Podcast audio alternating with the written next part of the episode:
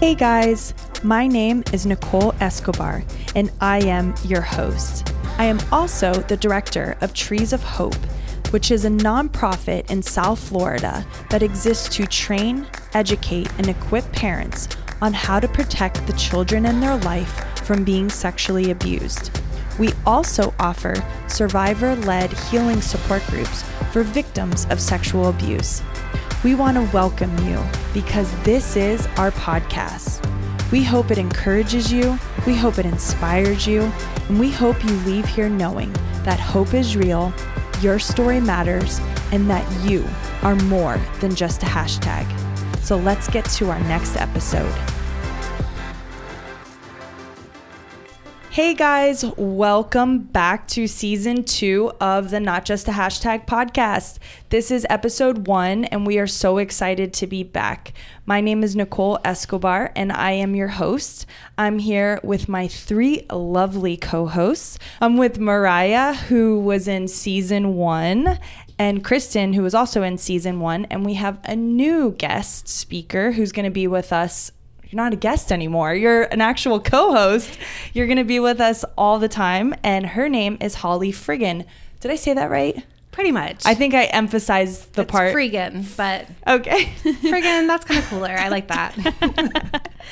it feels like a curse word. it does.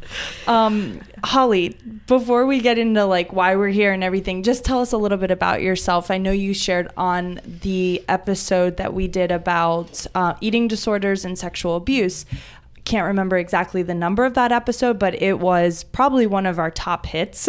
and so if you haven't listened to that one, please go check it out. Holly comes with so much information on that topic, but just tell us a little bit about yourself. Okay, so I am a survivor of sexual abuse and I'm also in recovery from an eating disorder. So if you go back to my episode, you can hear more about my story. Um, but through my journey of healing, I went back to school and I am working to become a licensed mental health counselor. So I have the honor of working with young children in foster care and who have been adopted doing trauma focused work. So it's been really, really awesome to get in there right away when they're fresh out of the trauma and to do some of that work in the beginning instead of waiting until the 20s or 30s where an eating disorder or addiction is in a full blown state. So while it's really, it can be hard to sit with them in such pain, it's really beautiful to watch these little kids doing such hard work and processing that trauma right when they're coming out. Would you say that children are more um, impactful by your work? Like, not impacted, I meant to say, by your work, like as an adult would be? Oh, yeah. Like, I think kids are rock stars. Like, these little kids have taught me so much. They are so brave. And I think what's really cool is they don't have so many layers. So while, you know, the, the trauma is still the same, they're fresh coming out. They don't have years of layers of shame and guilt and addiction and all of those other things that as adults we come in with. Mm-hmm. Um, so I think that's what's beautiful is we can give them those skills. We can use things like EMDR to process the trauma right when they're coming out so that then they have healthy skills to kind of move forward. If a person's child was sexually abused, what would you say to them to encourage them to seek help right away? Um, I think the earlier that you can get in, the quicker that a child can process that trauma. We know that when trauma happens to the brain, when they get in immediately, they can actually do that work right away. So there is so much hope, and the sooner that you can get it in, get them in there to get help, um, it helps them kind of just be able to have those tools too, you know, so they don't carry that shame. Because I think that we talk a lot about that. Um, the shame is what really, really um, paralyzes us as we go along. I think too, like I know um, that even in the sense, is it severe enough? Mm-hmm. And I think I know like a couple parents that are like, well, you know, it probably doesn't bother them now, or it wasn't serious enough that there's trauma there.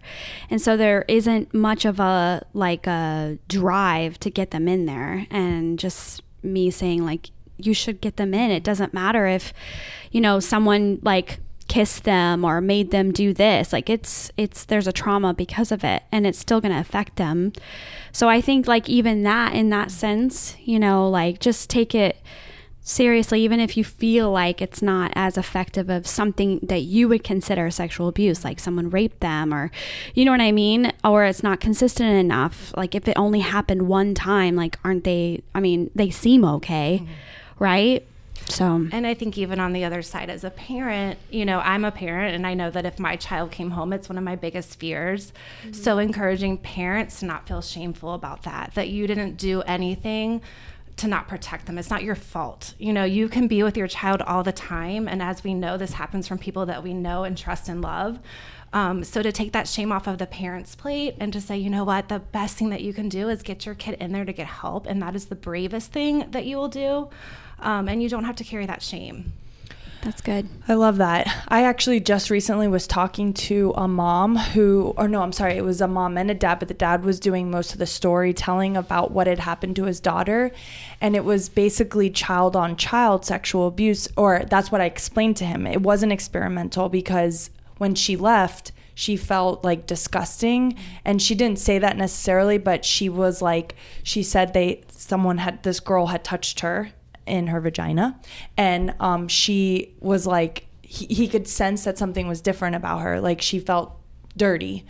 And I said to him, Well, you need to seek a counselor. And for some reason, the minute I said that, it was like, Whoa, whoa, this is not that big of a deal, lady. Like, chill out. And I'm like, This is a big deal. Do you get that a lot where people will come in and go, like, it wasn't that bad. It was just maybe a one time thing or something like that.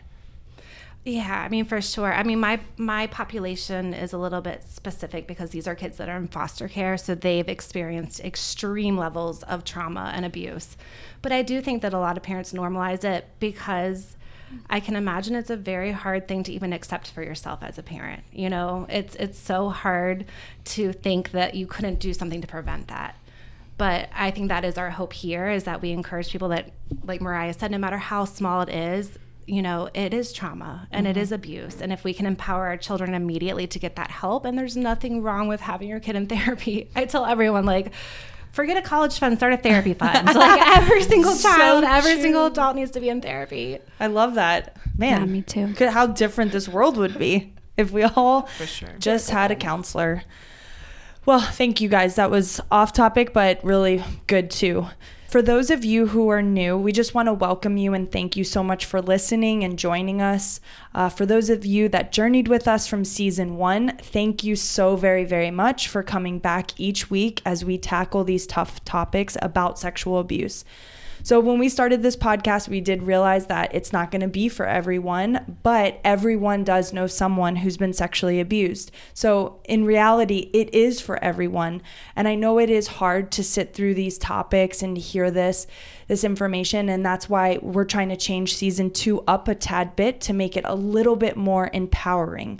We want you to turn on these episodes each and every week and feel a part of a sisterhood even if you're a guy. Like I have a brother. I have two brothers, and they're part of my hood, my family, and we want you to feel the same way. And we want you to leave each episode feeling inspired, safe, and that you're not alone. Um, also, empowered to share your story and to maybe do something with it, um, to make it something that you can help others with. I know that that's been my life's goal, and everyone here on this, in some way or another, is to help people who've experienced some sort of trauma to walk through it and to um, be able to thrive. So, we want to see you develop a resilient mindset so that you can stand firm in the face of your fears, doubts, and discouragement. So, before we get into our episode, we want to take a quick moment to go around the room, introduce ourselves, and share who we are and why we're here. Kristen, you want to start? Sure. Um, I'm Kristen Torres. I'm a licensed mental health counselor and um, I have recently, I would say in the last year or so, um, really kind of changed my focus to trauma um, and so just being a part of all of this is, is really important. I feel passionate about the topic because I know um, with good, solid information, people can um, get help if they need it or get encouragement or clarification and, you know, all those good things. So glad to be here. And you've actually seen as a counselor people who've come in who probably were victim mentality, had that victim mindset, who have walked through all the pain and and did done the hard work and now thrive.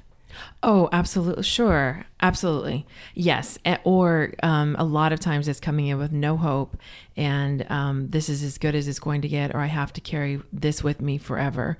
and um, walk out very different. I love yeah. that. Yeah, so that's a beautiful thing. Am yes, and hello, Mariah. but um, yeah, that's kind of my experience of like life could look different. I could look different. Um, I'm here just because I'm I've um, kind of been through my journey and finally being brave enough to work through the symptoms of and the effect of sexual abuse and um, and just like seeing that you know the possibility to have like a different life and identity and how I see the world and myself. And just going through that just gained my own voice. And even just being here is part of that. Being part of even just saying things out loud in front of, I mean, I'm very, I'm just tendency to be private, but knowing that um, sharing what I experienced to just one person who just sparks something in them to start looking at it and you know, I didn't even realize how much it affected me until I did start dealing with it. And then um, in that, I've just been very empowered. And um, so I'm here in, in hopes to, you know, give that away as much as I can. I love that. That's so sweet. And honestly, because I've seen it go through, I mean, if you listen to season one, you're going to see what we're talking about. Um, so many people came forward giving Mariah major kudos for coming out so bravely and so strongly. I didn't really see the quietness of that because I got to see the part where you actually shared your story all the time. So it was like I saw you start off brave and then I even braver and more brave. So that was really cool. And um, just being able to do this with you all, every week is like such a blessing. So I'm very grateful. Thank you. Same. and Holly Friggin again. Oh, it's Holly. yeah. So I shared a little bit about my background. I think the biggest thing that I'm really looking forward to is just the whole community piece. Like I know for me, when I was in my darkest days, it was filled with such isolation. So I love that we can have a voice here. And I just want to encourage you if you are listening right now, guess what? You're not alone anymore. You're not mm-hmm. alone. And I know for so many years I felt so alone. And that isolation kept me sick. It kept me a prisoner to the abuse that had happened. It kept me a prisoner to my eating disorder. And the moment that I stepped out and started to build those connections and I started to have a voice, even if it's just one person, even if it's just tuning into this, you know, and listening here, mm-hmm. if that's all you can do right now, it's a start you're not alone anymore. Your story matters, and there is complete hope and healing on the other side. Um, yeah. So good. It's I love that. Yeah. And there is so many people struggling struggling with eating disorders that have been sexually abused. I did not realize that until we posted that episode and we got so many listens just for that one, which just tells me that there's a need out there for people to find comfort and to know, yes, you're not alone. There is hope on the other side, but that we're going to do this with you. We're not going to leave you and that we care enough to create such a platform and such a podcast that can meet you right where you are. I mean, that's why we're here. And that really kind of leads me into my story and why I'm here. Um, about a year ago when we started this podcast, I was on a walk and I just felt this tugging constantly saying, you know, this is something that no one's doing in the way you all want to do it. And I run a nonprofit called Trees of Hope in South Florida. You've heard us talk about it in past episodes. Um, when we started, we started with one person, and it has grown to over 5,500 people who have either walked through our prevention or our healing programs. And it's crazy to know that. Um, but one of the things that I kept seeing was in our healing side is if we have a waiting list for groups that start every quarter, we would have like 200 people on that waiting list. Then when registration would open, we would have 50 people who registered. Then when groups would actually start, we would have maybe 7 or 5. And I'm I'm like what is the problem? Like what so I realized that the problem is is that people have been dealing with a secret their whole life. And so there's shame attached to that which mean there's fear going into a group and I get it. I had the same thing. So I kind of have had to remind myself of what I felt years and years ago when I first did this journey.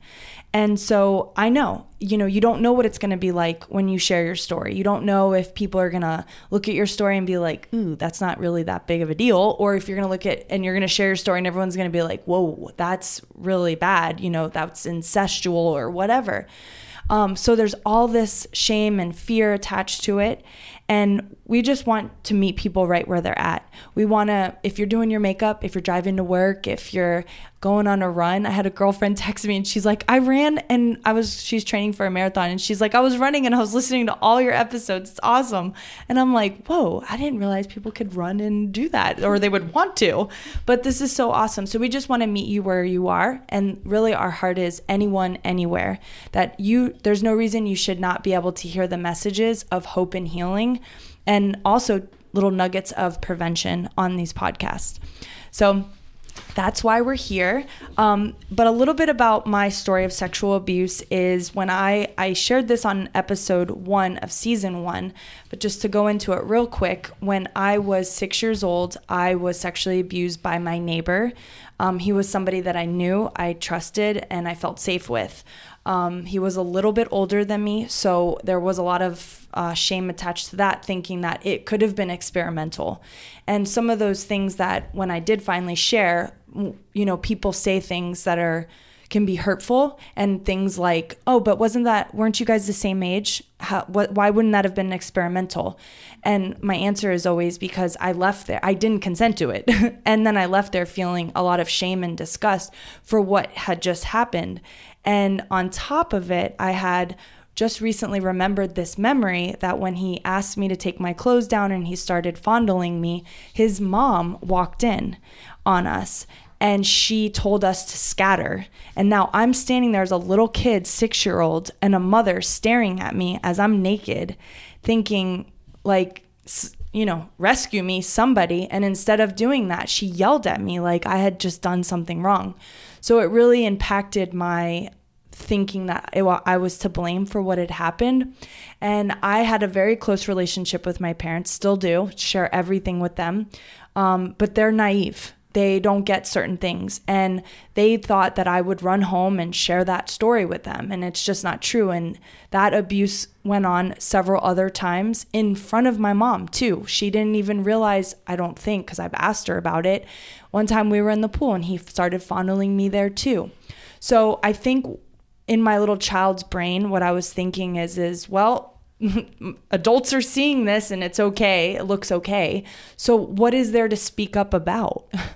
And so I'm an adult now looking back on it. Hindsight's always 2020 and you're able to clarify things and kind of give um, you know closure to certain things and that's the only thing my mind can think of is that that is why I did not speak up for many years but I also know that every time I thought about the sexual abuse or the the experience I had a very good way of just shutting it down and acting like it never happened it was like as if I just put it on a shelf and said that was a moment in time. We can think about a hundred other things. We just don't have to think about that. And so that was something I carried on with me for pretty much the rest of my life up until I got help until I actually dealt with it. And when you have years of doing that, just like Holly was talking about, is you create layers of uh, becoming emotionless, um, denying certain things, minimizing certain things. So I have a years and years and trails of experiences with people that I did not want to do, men who sexually harassed me, spoke really, really horrible to me. And I just allowed it because I was able to shut it down and put it on the shelf with those other things that made me feel disgusted. It was just like a little um, box that basically, if I wanted to pull it back up, I could. And if I wanted to just put it away, I could do that too. Does anybody know what I'm talking about here? Oh, yeah. I totally relate to all of that. For so, sure. That was good. Um, so I was just wondering, love to hear from you guys before we get into it. What are some of the reasons why people would not come forward and share their story? Um, you know how they say that children are less likely to share their story or to share that they've been sexually abused. I know Holly says that she's able to work through some of these things with children, but what would be the holdup that a child would not share what had happened to them? Yeah, I mean, what's really interesting is that with the children that I work with, most of my kids don't directly talk about their sexual abuse. So, what's really, really awesome is in the work that I do, I'm able to do play therapy and sand tray and EMDR with children so that we're able to process their trauma without them specifically having to tell me they're able to tell me through their play. Mm. so i think that's what's really awesome working with children right out of the trauma is that children talk through their play.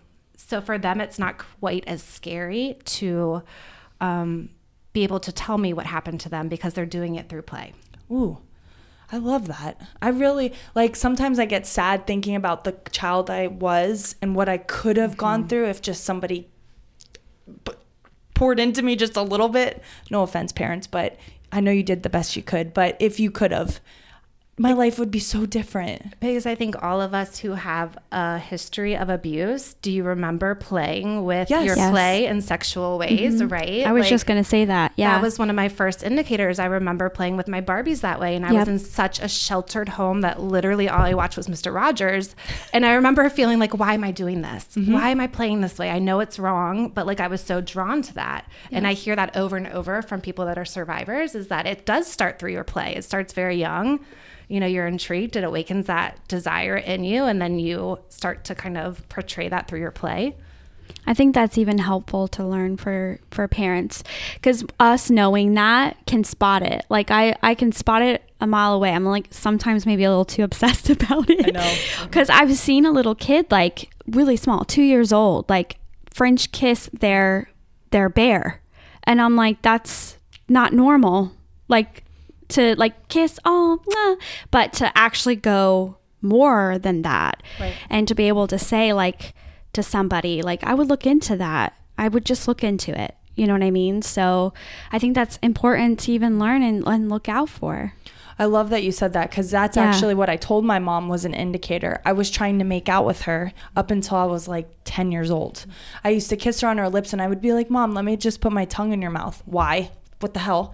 Then um, I used to take my Barbies, just like you were saying, and smash them together like they were doing it. And I would do some very, um, very, uh, no, worse, than, like X rated scenes. And I would leave them like that. And, and they thought it was cute. And I'm like, okay. So I told my mom that later, you know, in life, saying, Mom, well, I think there was some things that I was showing you through my symptoms that, you know, the, ch- the way that my dolls were and stuff. And she was like, oh, come on, you know, but how many parents do that? They, a lot. I know. It's like, that's not a big deal. I think that's another reason why like something like this podcast is so important and even the prevention all of the prevention that, that Trees of Hope does, that you guys do, um, is just so important because a lot of people just don't have that information and um, or don't know any better, or um, so many times too, the whole topic of sex is just mm-hmm. Um, or sexual experimentation or, or whatever you you know the whole thing um, is passed down almost like from generation to generation like this is what it's about. This is what it, it is. This is we talk about this we don't talk about this. Everything's a joke um, pet names as opposed to actual names of body parts all those things and none of that is helpful mm-hmm. to actually have the right information to, to be informed that seeing some of these behaviors in children are a sign that something may have happened that it should be looked into should not be shamed all of those things a lot of people don't have that information. Some people do, mm-hmm. a lot of people don't. And so that's why it's so important, you know, to be informed mm-hmm. and not stick our head in the sand because sometimes that's what people do too because they're afraid. They're seeing something and they're and mm-hmm. they don't mm-hmm. want to necessarily face the reality of like, whoa, that does seem out of place or that is odd. Or let's say you went through something as a child and your sexual abuse was never dealt with and you see something going on with your children, you it's very possible to really stick your head in the sand because it's like I can't look at that because I haven't even looked at my own. Mm, I love that. I yeah. want to piggyback on that because I was thinking about that. Um, you know, you I, I, love the quote like you can only take someone as far as you've gone. And mm-hmm. so as a mm-hmm. parent, I think we do the best we can with what we have, right? But I want to encourage you if you're a parent and you do have abuse or you have trauma, you know, you can prevent it from going to the next generation. You can stop Absolutely. that now. We do the best we can with what we have, but then we have the opportunity to take it a step further and to heal ourselves so that it doesn't have to pass on. Mm. And I do think that's a big, big problem, especially I see with the parents of the foster kids and adopted parents. We know people that are drawn to do that kind of work, they have a heart for brokenness. They've probably walked through their own stuff. And so to do your own work so that you can be fully present and carry that for your child is so important. Yes, it is. I was just talking to my husband about this the other day, saying we have to have a child because we have to stop the craziness that happened on both ends of our family, like the bloodline, and create something new, something that will be honoring to God, that won't have all of these um, traumatic experiences. Yes, my children could go through something always, but um, we're going to make every effort to talk through sexuality, sex, all of it, and not make it such a stigma. Like, especially in the Christian world, um, I grew up in a very Catholic home, and it was like you didn't talk about masturbating, rubbing yourself. Uh, when your breasts became developed, you just didn't talk about it. It was like, who do I talk to? I remember my first sexual conversation as an adult was with the founder of Trees of Hope. When she was like asking me about certain things that me and my husband do, I was like, whoa, that is so inappropriate. But then I thought about it. Wow, for one moment, a woman is talking to me in a very In a loving manner, way. exactly. Yeah, she's not trying to make mm-hmm. me feel shame. She's Yep. not trying to, she was just saying, like, you know, I hope you guys are doing cer- certain things to, like, you know, get spice up your life a little bit. And i was like i don't want to talk about this. And then i w- and then i thought well for one second let's just talk about it. It's it's okay. And then when i started talking about it i went home and i told my husband. I was like babe for the first time i think i've ever talked with another woman about something so like shameful. And he's like what's so shameful about it? And i'm like yeah shut up. You don't get it. You're a guy. Guys yeah, and I about- think that's part of like when we've just been so sexually broken from like even childhood that anything like that is shameful and scary. And and like how do you even have that with with complete safety? And I think even just um that in general just talking about it without feeling dirty and exposed. And I think it's a real thing that you just as a survivor you constantly have to deal with and I know I definitely have so much sexual brokenness that I feel like I'm still working through and I'm not married yet and it's terrifying even the thought of it. And sometimes it repulses me and feels safer just to not have that. And i think too even just back to like talking about parents and and how to talk to a kid when they see things like that happen and the instinct is just to like what you experience with their his mom is like what are you doing that's stop that instead of just like learning how to respond, really learning how to respond and even talk to them in that moment and saying what's happening, like and and being able to just talk about it and address it. Like how amazing to educate yourself of that cuz you know, what do you say? Do you know what I mean? And how do you like approach that? So, I know it's like when I think about the ti that moment, she, all she had to do was like come running over to me and go, "Are you okay? What just happened?" I know it was her son, but at the same time, I'm a naked child. Mm-hmm. Like, can you imagine seeing a mm-hmm. naked child? I don't. I would have just started bawling and been, mm-hmm. because I would have known what would have just had happened. But um, yeah, I mean, that's truly our heart is that if you are a parent and you are listening to this and you've either experienced sexual abuse or you haven't, I mean, God bless you if you haven't, but be eyes open and don't don't put your head in the sand. You can only fix what you know, right? And so that's a huge portion of what we do here at Trees of Hope. So, as we get into this episode, we wanted to cover how to have joy in the midst of pain. So, before we talk about that, um, what I want to do is discuss how God will speak to us through suffering. So, I understand when we come around the topic of pain, it's not something that everyone's signing up for saying, Gosh, I just love pain, especially now knowing what pain can produce in somebody. I still don't see people going, Ooh, can't wait to experience that, right? So, we avoid pain at all costs. It reminds me of a time where I had cut my foot so bad. I was standing on a foot, a base basketball, and I sliced my foot down a nail and blood everywhere, horrible. I absolutely should have gotten stitches, but I avoided it at all costs because that immediate pain of the stitches was all I could focus on.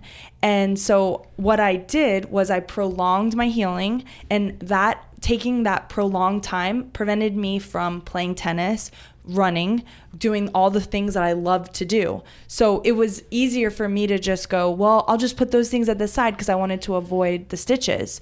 My parents really should have been like, shut up, we're getting stitches. But I was such a negotiator that I was like, no, let me explain to you why this is important. and they, I ended up winning. So, but in the long run, I ended up losing because it took me like six months to heal from that and it still hurts me to this day. If I hit it in just the right spot, oh my gosh, I'll be like, Ugh. when I run, sometimes it's it can be excruciating. And but so, it, can I yeah, say? Yeah. What I mean, I'm sure Holly's thinking that you guys are probably all things thinking the same thing, but what a metaphor Right. for for not um, getting help when you need it when you're hurting. You know, because so much of what we do as therapists is sitting down with someone and going back to where the wounds are and taking off all the bandages and the attempt at bandages and the ointments that were really not good ointments to put on and you know having to clean the whole thing out. And the longer it's there sometimes um, the more painful it is to clean it out but boy is it worth it. But the faster you can get to that wound the better. And sometimes we don't know what's there. Right. Right. you know, going into that too, sometimes, you know, we do end up minimizing things that we've been through or we minimize it for someone else, you know, too, like we were talking about before, right? With kids in, with, um, once parents learn, may learn that something has happened, like, oh, it wasn't that bad. Um, get it looked at. Yeah. You don't know. Right. You don't know. It may have been that bad. Like let a doctor tell you it's not that bad. As in m- maybe a counselor can tell you it's not that bad or it's not that traumatic, but we shouldn't be the ones to because we have blind spots. Yeah. Especially when it comes to our own and our own children. So, um, God, from what I've learned thr about God, is that He will use pain to speak to us. He will use pain to help us grow and mature. And, and a lot of times, pain is painful.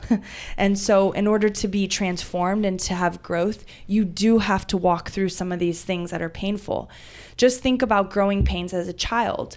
Um, I know myself, I'm 5'10, so I experienced, and Holly's super tall. How tall are you, Holly? I'm almost six feet tall, and I grew eight inches in sixth grade. That's like my claim to fame. Okay. I I did something very similar. I just like sprout up like so fast. But I mean, if you think about it, that your body was transforming. Uh, It was growing. But without that pain, you wouldn't be who you are today. And so that's how faith worked.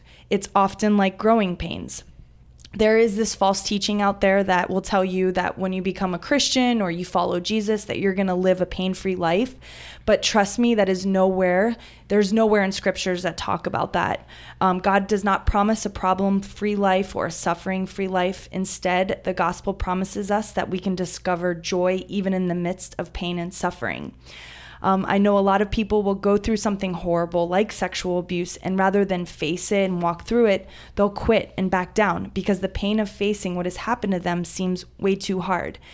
And that's what we want to encourage you today to do is do not waste your pain. Allow your pain of being sexually abused to move you towards healing. So, Kristen or Holly, any one of you guys can talk on this topic. I'd love to know why do people avoid pain or deny what has happened to them? I mean, I think denial is such a survival mechanism. So, you know, sometimes I think we beat ourselves up for maybe living in denial for too long or why didn't I why wasn't I brave enough to deal with it earlier? Mm-hmm. I also want to say, you know what? Like sometimes denial helps us survive. Oh, so, while it's amazing that when kids can come in really young and I can get in with them and do the work, that's awesome, but I know for me, I wasn't ready to do that yet. I needed to live in denial because I didn't have the coping skills to deal with what had really happened to me. And I think that's a big part of why people live in denial is they have to get to a place where they have a community and connection and people that can help them walk through it. Um, and on the other side, there's that whole depression piece. I mean, I know I lived in depression and anxiety for a very long time, which crippled me.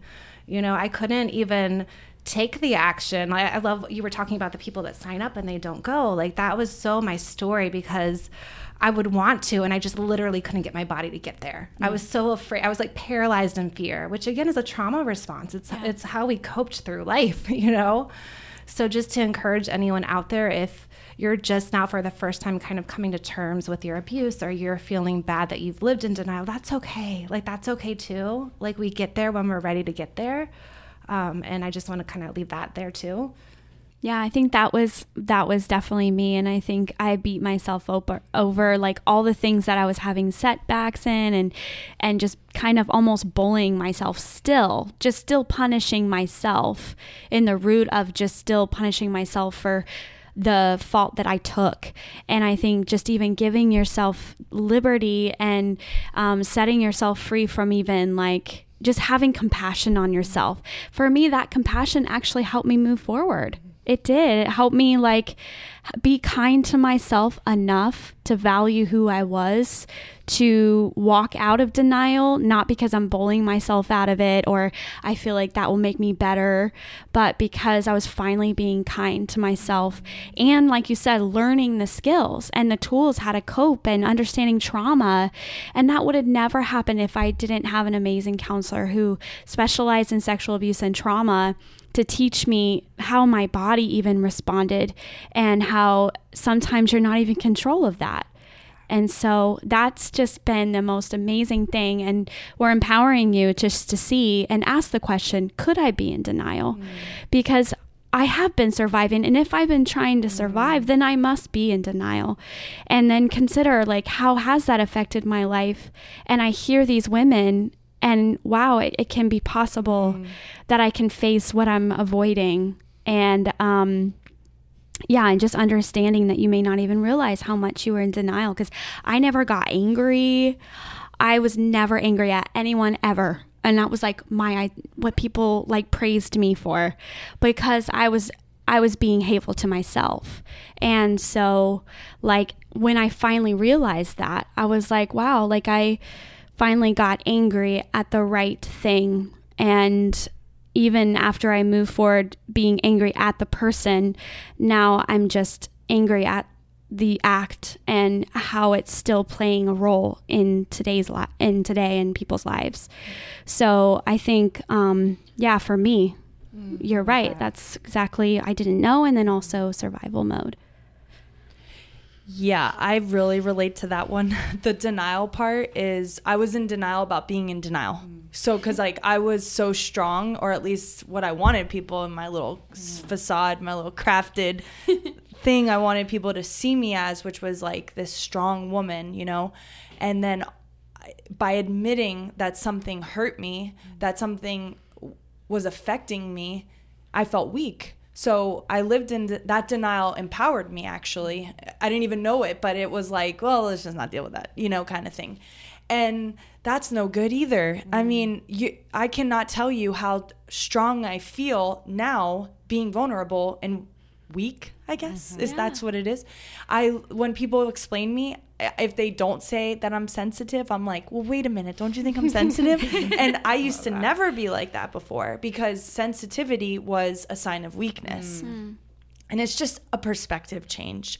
And the person I was six years ago in denial could not have accepted any of this person now. Mm. But it, so it takes time. It's a journey. Mm. It's a lifelong journey. Once you sign up to actually step in the game, step in the ring kind of thing, you're going to you're going to be there forever. You're not just going to listen to these podcasts and go season 2's over, done. No, you're going to have to start picking up books. You're going to have to pour into yourself, do counseling, maybe do EMDR, maybe do support groups, maybe teach something. I don't know, but it's definitely you have to take care of yourself. And that's one aspect. Then you have to take care of yourself with self care by going and having relaxing days and allowing yourself to take time off and allowing yourself to take a chill pill about stuff. And I'm not talking about Xanax or anything like that. I'm talking about like just taking some time for yourself, finding out what you love to do, what you're passionate about, and things like that. I mean, geez, that's really blessed me beyond measures is actually telling myself I can self care myself.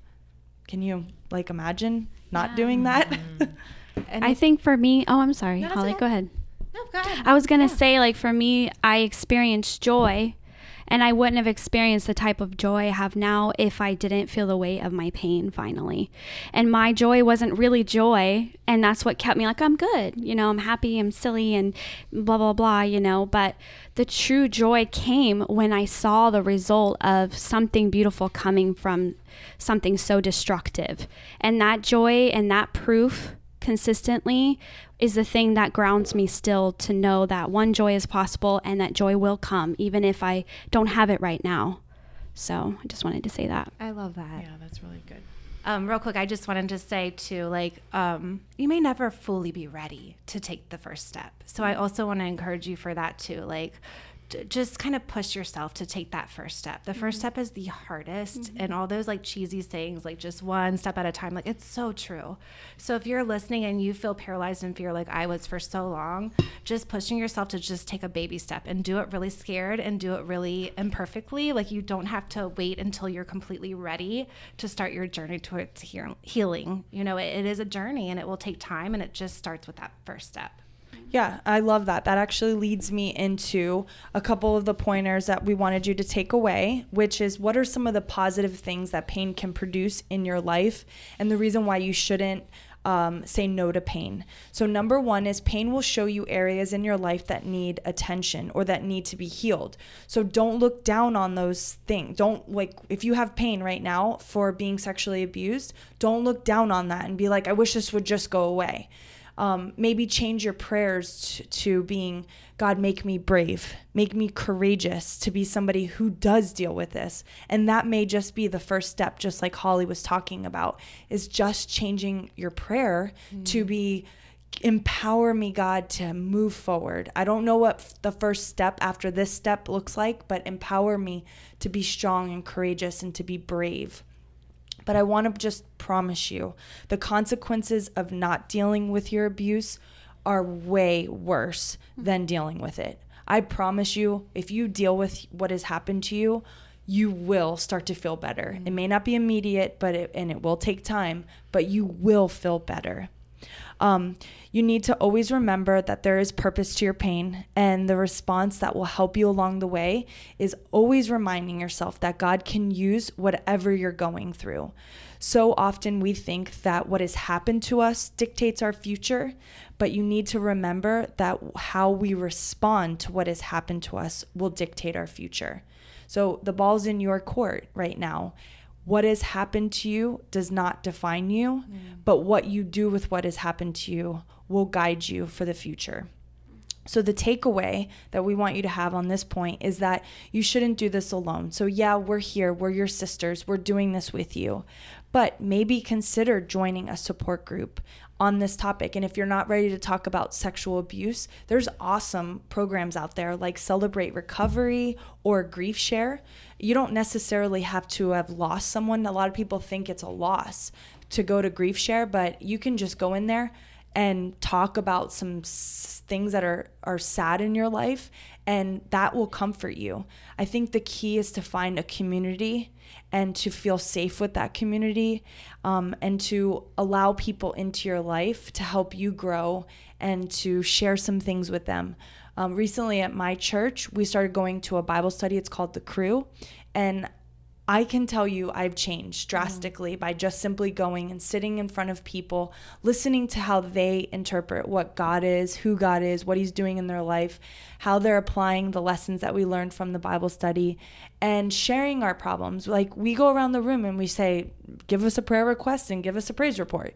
And we share it. And honestly, when we go around and every, everybody has a prayer request, but when people are inspired to share their praise reports and they can just get a couple minutes to start thinking about them, we really should be going on and on and on, right? And then I found that to be the case at this study. And I was like, wow, these people are really happy. Like, and that just inspired me. So maybe that be your first step is just get a community around you. Yeah. So, like I said earlier, I think that so much of our abuse um, happened in isolation. And I think that isolation keeps us a prisoner to what has happened to us. And when we choose connection and we choose community, that's the first step towards healing.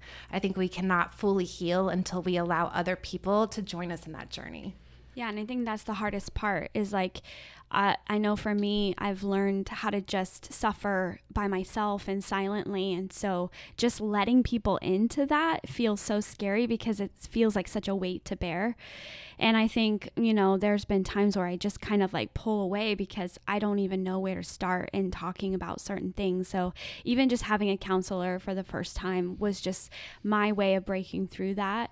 And I think that's just the hardest thing is to know like what's too much? Is this too much? Like I'm too much, you know, or you know, that kind of stuff. So even just one person, even just one person that you, you know, they check they they have all the check and the boxes are checked with how safe they are and that you can trust them um, is just really empowering to get it to the light because like secrecy just speeds the shame. Oh, totally, totally. Mm-hmm.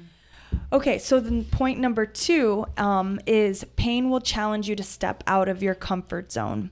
You said something, Holly. I don't know if you remember exactly what you said because it was so good. You basically said if it was one step, like you have to challenge yourself mm-hmm. to that. And that's really what this is is you're challenging yourself to just take these small steps. Mm-hmm. And just like I had said, maybe praying is your first step. Mm-hmm. Maybe the second step is is uh, telling somebody about your abuse. Maybe the third step is getting involved in a group of somehow, a community group. Maybe the third step is starting to go to church and just starting to feel part of something that's bigger than yourself. Um, I know when I first walked through healing and started dealing with what had happened to me, I was in a lot of pain, but I was numbing that pain either by um, telling myself it wasn't there, minimizing it, or whatever it was. But I had to learn how to be confident and bold even when I was uncertain of what my next steps were going to be. As I've shared in past episodes, my parents avoid talking about my abuse and act like it never even happened.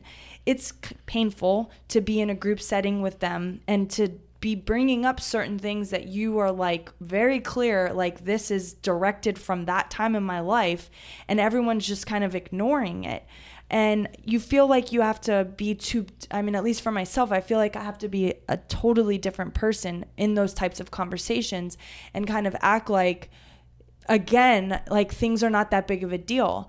And I keep trying to avoid that. I keep trying to, when we do get into these tough conversations with my parents and painful conversations of past and them not maybe being emotionally available or whatever it is, is me telling myself that. I can't control them. I can only control me. And I have to just continue to walk in what I know is true and not minimize it anymore and just be very blunt and honest without trying to hurt their feelings. And I do have to try to understand where they're coming from. It's like I opened this thing and shared and exposed something that they really wanted to stuff their heads in the sand about that had I had experienced. And it is hurtful that I know I told my parents. I know or at least I know I told my mom. And when I revisited that conversation, she said to me that she didn't recall the conversation. So it hurt all the more knowing that something I shared so important with her was just so easily forgotten. That's how it felt. But what I the truth I have to keep reminding myself is that I'm not forgotten. She just forgot that thing because she she needed to to survive. She needed to deny it in her own mind to survive. Um, so I know it it hurts. Um, if you're anything like me, like all of us ladies here on this podcast, it's like we have to step out of our comfort zone. Trust me, doing this podcast is us stepping out of our comfort zone. all the projects, all of the initiatives that we've started here at Trees of Hope that have me in center stage, me with Mariah doing videos, us on this podcast, everything is us stepping out of our comfort zone. Trust me, when me and Mariah started doing our videos online, we were shaking in our boots, yeah. so nervous, and we had to just and just look at each other and be like, we got this, right? Like, we don't know what it's going to be. We don't know how it's going to turn out. We have no idea if people are going to receive, they're, they're going to laugh, they're going to be like, this is so dumb. But I can tell you, I meant to tell you that I've gotten emails from people just saying, you guys did such an amazing job. Your personalities were so cute and so sweet, and it just made it so awesome. Mm-hmm. It was just so comforting knowing I did it. And turning you guys on each week, it was like exciting. Aww, when that amazing. when this girl told me, I was like, I almost was in tears. Yeah, I was like, it's so I'm in tears sweet. right now. I know just to know that we did something and it made mm. it changed it helped someone is like the best. But I wouldn't have known that if I listened to the fears, the down talking in my mind, the doubts. I would not have known any of that. So, my encouragement and the takeaway is to remember that everything God has for your life that that matters is going to be outside of your comfort zone. So, the most important step in recovery is stepping out and sharing your story with someone. We know from experience that it can be very difficult to admit that you were sexually assaulted. That was one of my biggest uh, things I was so scared to do. I just did not want to admit that that was what happened to me. And there's also, no matter how many movements are out there and how open it is now, there's still a stigma attached to it. Speaking up can make you feel dirty and weak. And like I had said, it made me feel a sense of weakness. And that really made me not want to share.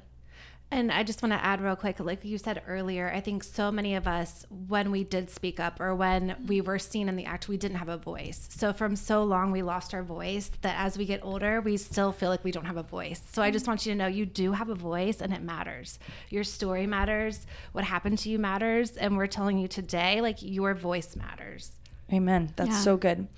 And you may be worried about how people re- will react when you tell them. Will they judge you, look at you differently, respond inappropriately? I mean, that's been my fear. I've had so many people after coming out, they say stupid things like, um, oh, I didn't know you were going through that during that time period. And it's like, and that's not stupid, but what it is, is it can it's like, well, what am I supposed to wave a red flag saying that this is what I've gone through?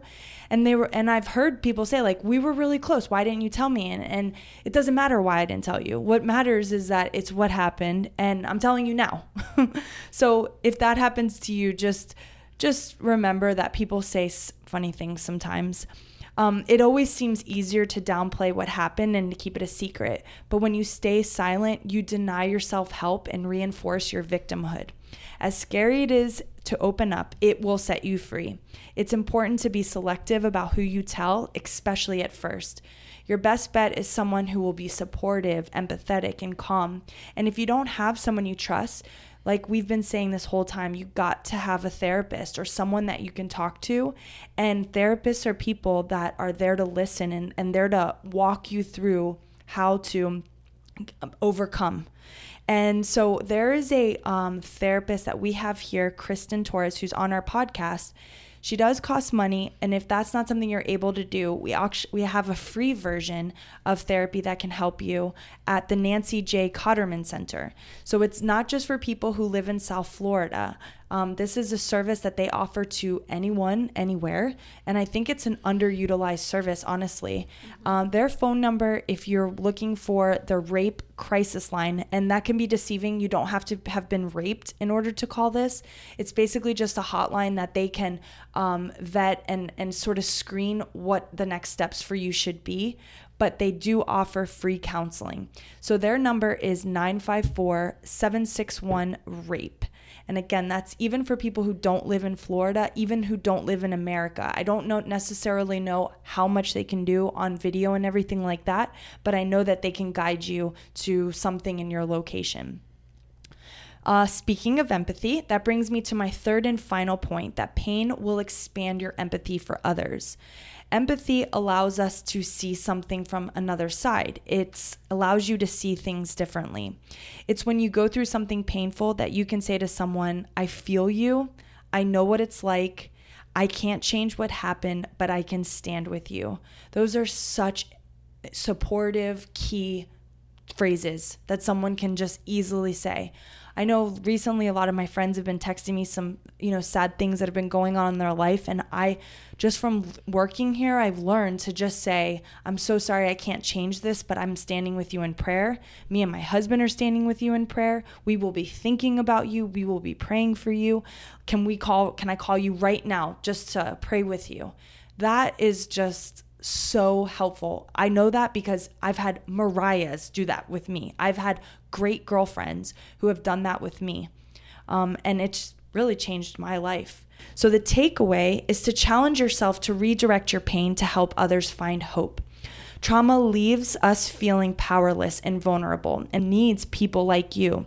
There are so many hurting people in this world that need to know that they are not alone and that there is hope on the other side. I'm one of those people who needs to uh, that constant reminder that the gifts and talents that God has given me are needed in this broken world. If you want to reclaim a sense of power, one of the best ways to do that is by helping others. So, my question to you is what are you passionate about? Do you attend a church where you can give back?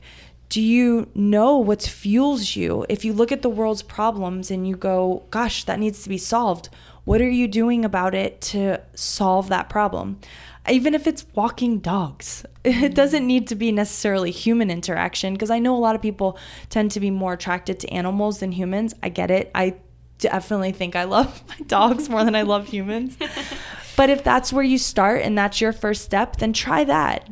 Yeah, I was just going to say that, you know, we're not talking about like rescuing people and like pushing all your stuff away and focusing on other people as a way to like avoid, but it is it is recognizing where they're at and carrying the key to someone else's healing. Whatever you receive, that could unlock someone else's.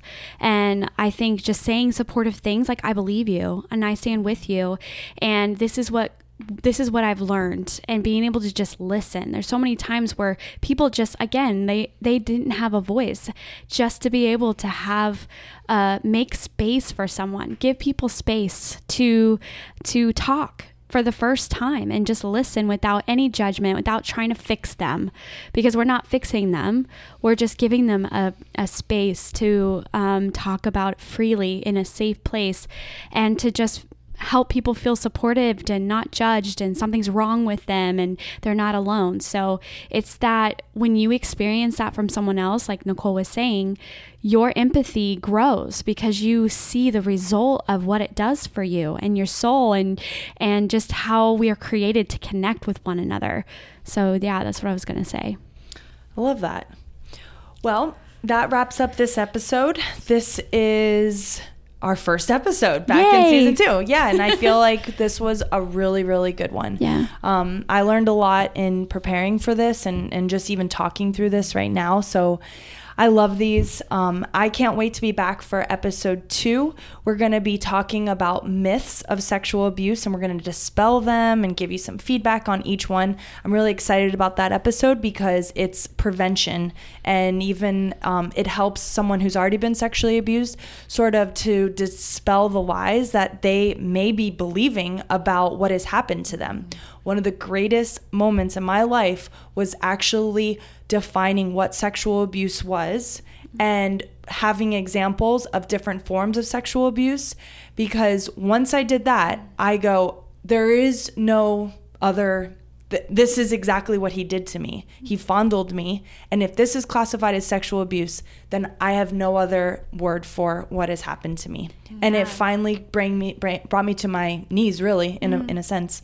So, Thank you so much for joining us. Remember, hope is real, your story matters, and we love you. See you next time. Bye. Bye. Bye, guys. Bye. Thanks again for listening. To hear more messages like this one, make sure to subscribe and check out our podcast channel for past episodes. Maybe even consider rating the podcast or share it with one of your friends. It really makes all the difference. For more content from Trees of Hope and to connect with us, go to treesofhope.org. We love you. Bye.